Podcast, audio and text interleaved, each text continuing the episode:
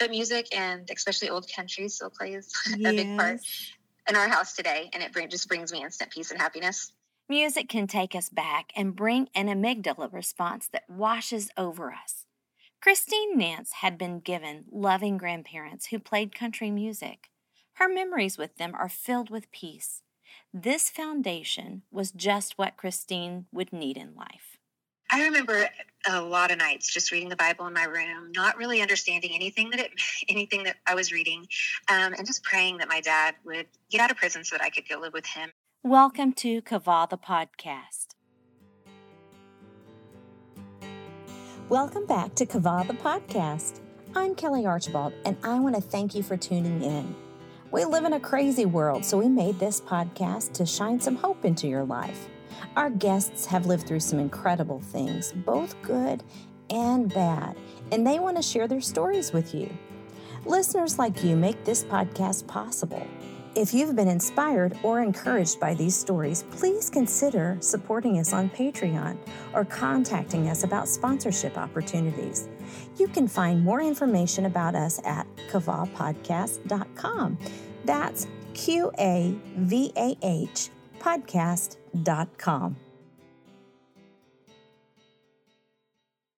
Christine, what is your first memory? I think that my first childhood memories would go back when I was about probably three or four years old. I remember driving country dirt roads with my grandfather in the summertime. Mm. Um, my grandparents had a farm, and I spent most of my days at that age following him around. Mm. Um, they used to have these big cookouts out at their land where they would smoke food all day, and they would, my grandpa's friends um, at night would come over with their guitars, and they would just sing for hours.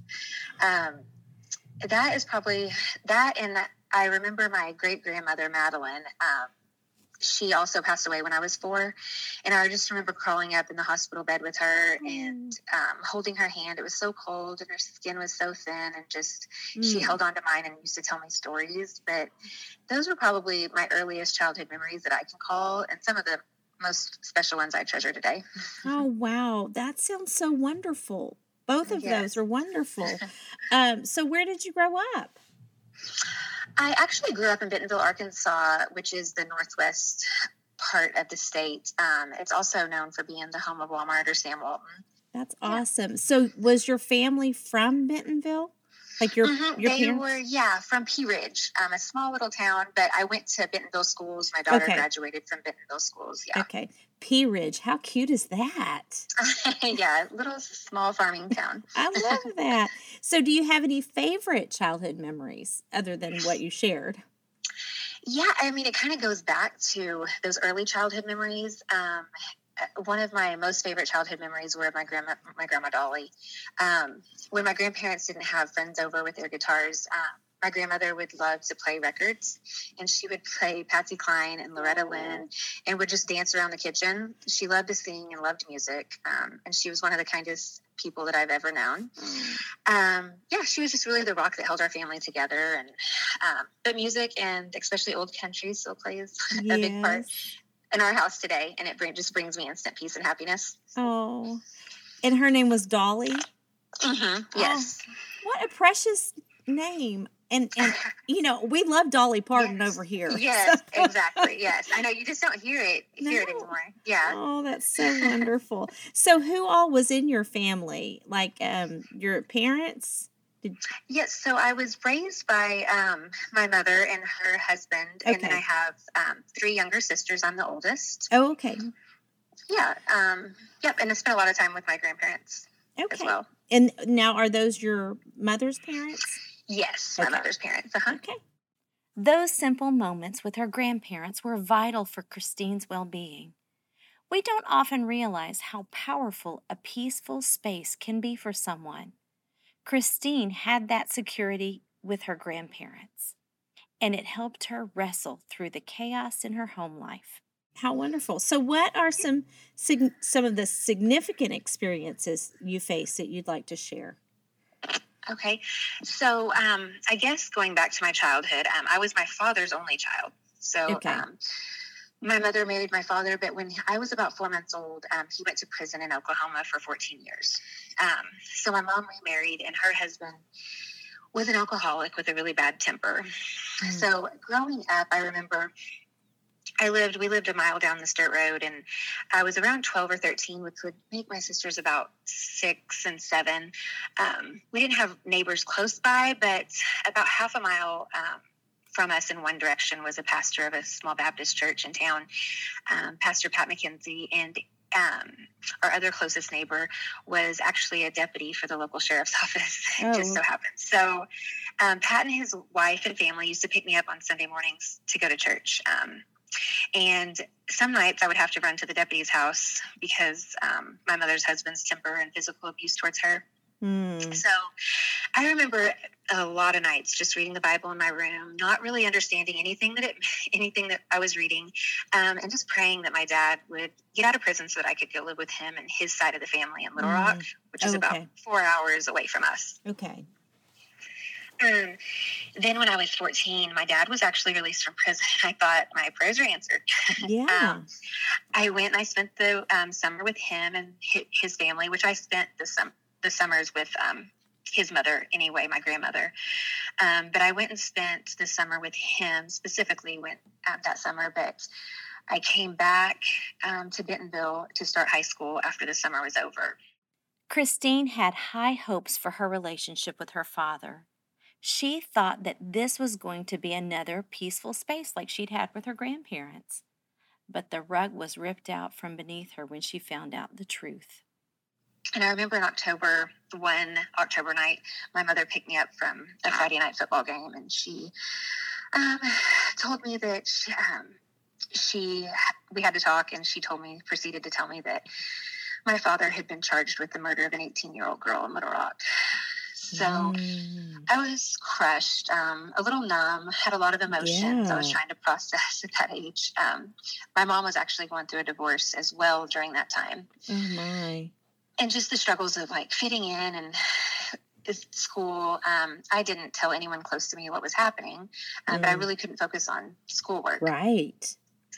So shortly after my dad's trial, um, there was a verdict of the death penalty. Oh. And yeah, and the victim's mother actually took her own life on Christmas morning and left behind her husband and her son.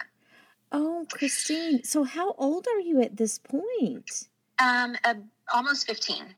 The death penalty? Christine couldn't believe it. There were so many questions she couldn't answer. How long would her dad live? How was she going to make it through high school? She was terrified and heartbroken. So, in the mix of all of that, I dropped out of high school and was pregnant at 15. oh, wow. but, yeah. So, um, but it actually was a turning point in my life. Um, the trial was over. You know, I knew what was coming. And, um, but I had to get my life together. Um, but I did find myself married at 16 and divorced at 18. Okay. And tons of mistakes along the way. Right. but um, I kept pushing through. Um, I used to despise and hate visiting my dad when I was younger in prison. My my nanny Nance took me um, to Oklahoma every summer, and it was the worst. Um, mm. Visiting maximum security prisons in yeah. the 80s and 90s as a child, um, mm. you got pat- patted down, and visitations were outside on the yard. They called it, and you were surrounded with just other inmates and their families, and just heard some very inappropriate things, and just I just dreaded it. But looking back on it now, I thank my grandmother for taking me because mm. um, when my dad was sentenced, you know, to death row, I knew our time was limited. I mean, yeah. I knew it always was limited, but I, but not in this like situation, knowing the day and hour and right. minute. Um, so now, um, I, I just knew I never could have the relationship that I used to pray for and wanted. Right. And our contact was limited. Our visits were timed. Um, and I knew that the rest of our memories would be made in a small room with cement walls and a countdown yeah. to his execution. An unexpected pregnancy, dropping out of high school, a marriage, a divorce, being a single mom, and visiting her dad on death row. But Christine kept pushing through. Little by little, she found a way forward. Yeah, so one of my um, best friends um, in school was actually the sheriff of our, our, county here.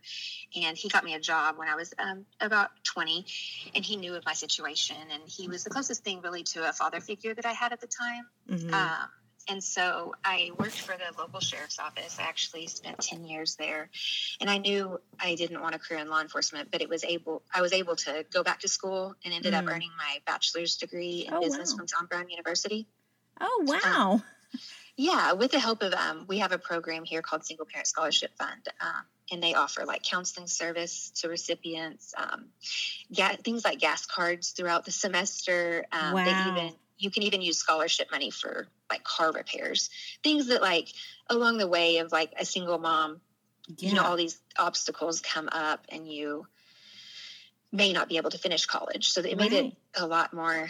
I was able to do it with the, with their help for sure. Wow. So, um, so okay, the program that helped you through college. Now, was mm-hmm. that a state program or one through the university? Um, it's actually no, it's actually nationwide now. Oh, okay. Um, it is it what single parent scholarship of Benton County now. It went, it went through the whole state of Arkansas, but it's actually nationwide now. Oh wow, that's yeah. awesome! That's a wonderful yeah. thing. Um, yes. So you graduated from college.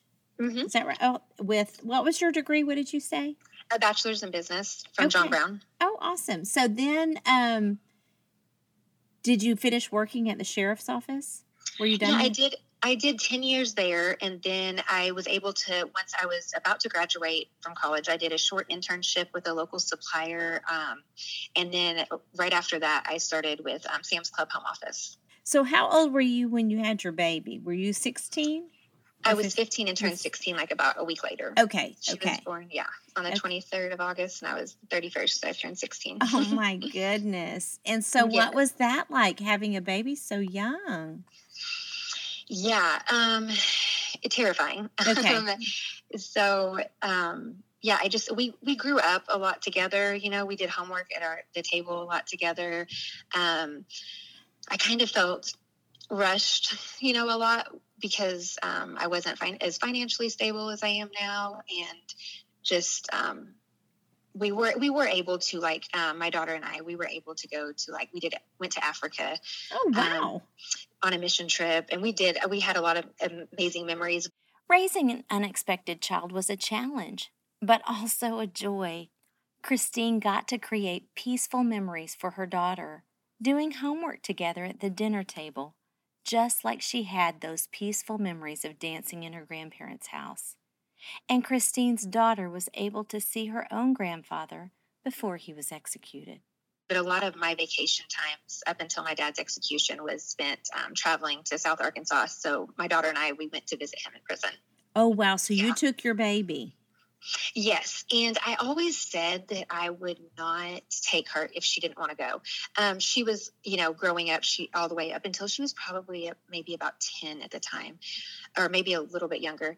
But it actually was great going because it was a little bit awkward for me because he wasn't there all of my life and I right. was just a little awkward. But with her, she was so like energetic and was in tap dancing and mm. ballet and was just kind of like this show. And oh. she loved going. And oh. death row was a lot different than maximum security prisons in the 80s and 90s. Um, we actually didn't see any other inmates. They mm. escorted us into a big room. My dad was not shackled or they took him off before he came into the room and we actually could bring in some snacks from the vending machines not like anything from outside but it was a lot different than setting than what i grew up in wow yeah well what a gift that she was to your dad yes for sure for sure and i she cherishes them as well yes. oh that's so sweet the day came for christine's father to be executed and christine saw in the end what really mattered now, did he ever share anything like, I'm so sorry that this is your um, life? Um, yeah, I actually, um, so, I mean, I think I feel, I have a piece about it, mm-hmm. um, actually. Um, so when he, at the very end, when we spent time with him, um, he actually asked me if I had any questions for him. And I actually blurted out no, which I was really shocked because for so many years I was like, how can my dad love me and take another person's life? Right. And you know, I I was angry and I had I had tons of questions, but in right. the in the end, none of it really mattered. Mm. Um, because I saw my dad, you know, grow um, while he was on death row. I I just a piece about him. He knew he was in the Word every day. He actually um, agreed to speak to the family, the victim's family, oh, before wow. he was um, put to death. Um, they chose not to, okay. and he didn't have any last words. But um, and that's fine. I mean, if it was if it was me, I would probably want to face him just for uh, closure and peace on my end. But they were the family was there for the execution to watch him be executed. Christine carried the power of forgiveness into her own family moving forward. Now, you've had some other um, changes in your family in in yes. the past little bit. Do you want to share about that? Yeah. So um, today, my life looks a lot different. But um, my daughter recently graduated from college herself, and she um, is living nearby, which is amazing. Watching her decide what she wants to do. Um, and when she was actually like about a junior in high school, I um, and I was like, I am way too young to be going through empty nest syndrome. like oh, being a yeah. mom is all I've known since I was a kid. Right. Um, so I had that 10 years in law enforcement and I was actually still working at the sheriff's office, but I always saw these inmates come through and they would come um, a lot of times for drugs, but they would just continually come back and over right. and over, and their their kids were taken into the system. And so, um, my daughter and I we decided to open our home to fostering. Mm-hmm. So we originally went into it thinking of fostering an older child, um, maybe a young girl that my daughter could possibly mentor, right. and could you know help through um, because those were the teenage years were my worst and hardest years of my life. Right. But we never we never got calls on any older girls. Um, our calls were always on younger younger children for some reason. Um, so we ended up fostering a total of seven kids over the years, and um, of those seven, we adopted four. Oh wow! so two different families, get four kids, and so um, yeah. So I just I feel like I appreciate things a lot more. Um, I just when, when going to my daughter's like choir concert, I would just be kind of thinking like, oh, where are we gonna eat? What are we gonna eat for dinner? And but now having these four and just my situation's a little different. I just like I can be at a, a school performance and they're on stage and I just lose it because I'm just just knowing like yeah. their backgrounds and all of their obstacles that they've overcome and just um, seeing how far they've come is just truly amazing. Yeah, that's awesome. And you have a perspective of of, you know, losing a parent, what that's like. You know what I'm yeah. saying? And so yeah. you you can empathize with, you know, what they've been through. So yes. that's awesome. Um so what um what has given you hope? Um well, um, God's grace for sure, um, and how He's just kind of. I mean, I can just see how He's watched over me and carried me through everything in life, and just seeing everything kind of in full circle. Um, my oldest daughter, um, obviously, because I just knew yeah. I had to make better choices um, for her and wanted her to have a better life as well. Yeah. And how have you um, made a different family than the one that you grew up in? Yeah. So, um, surprisingly, with single parent, I actually received therapy, which who I would have loved, loved to receive it a lot earlier.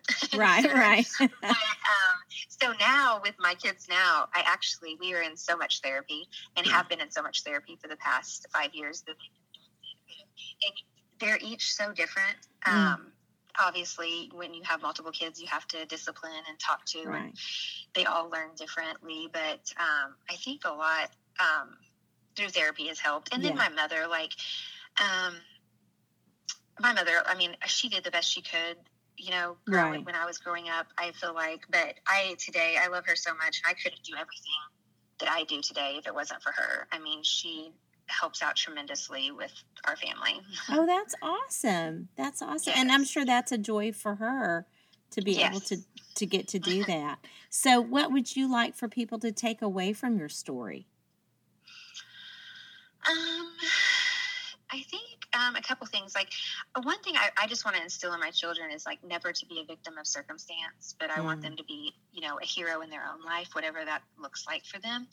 Mm-hmm. Um, my children know that they were adopted, um, and they they know they lived at the shelter. But so every year we take presents to the shelter um, mm-hmm. for the mm-hmm. kids. But I just want them to always know where they came from, but it doesn't define them and it's right. not who they are. It's just a part of who they are and what they went through and what they have overcome. Mm.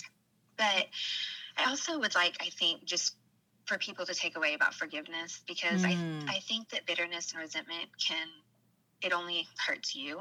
Right. And, um, I, just looking back, I love, like I said, my mother and then my nanny for taking me to visit my dad all those years. Looking mm. back, because I didn't know our time was going to be limited the way it was. Right. And then my dad, like I, I love him no matter what he did. I will always cherish those memories with him. My only regrets are just not going to visit him more, even though right. we did as much as we could. Um, I just, I just encourage people to always to forgive those who have hurt them and allow themselves to heal and move yeah. forward.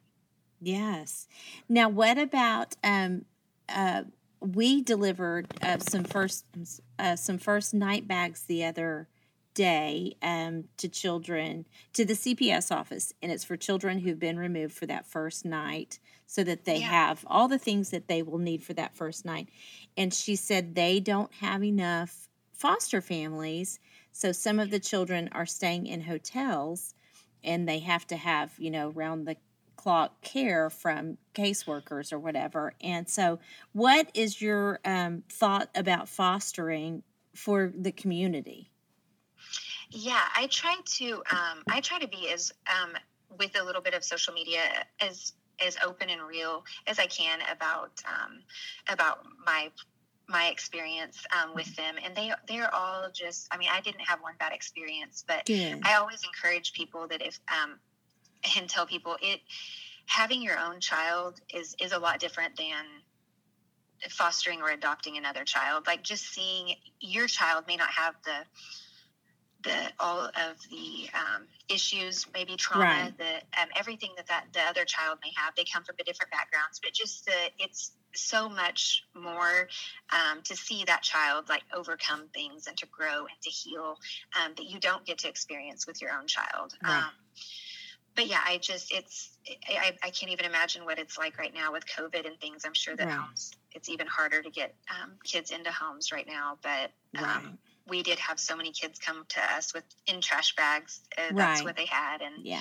Um, it's so sad. Yes, yeah. yes. Well, I um, I think it's awesome that you have um, taken all that has happened to you and turned it into good and that is amazing and that you're um, taking care of these other children that you know that you've um, you've really allowed your life to come full circle and be so beautiful and successful. That's amazing. Thank you. Thank you. Thanks again for listening to Qavah the podcast. It's our joy to share these stories of hope in a confusing world. To keep up with our guests and adventures in podcasting, be sure to follow us on Facebook, Instagram, and Twitter. We would also love it if you gave us a review on whatever podcasting platform you use. It helps us continue to share hope around the world. We are so grateful for our listeners who financially support Qavah the podcast. If you would like to become a supporter, please consider donating via Patreon or contacting us about sponsorship opportunities. You can find more information at qavahpodcast.com. That's Q A V A H podcast.com. I would like to thank my head writer, Rebecca Gray, and audio engineer, Meredith Douglas. I could not do this without you. You make this happen, and I can't express my gratitude. Maybe you've been listening because you found yourself in a desperate place. We want you to know that all is not lost. It is our desire that you would be able to borrow hope from those who've gone before you, those who've waited to find a positive outcome. Please be sure and connect with us via our website or social media. Until next time, take care of yourselves and each other.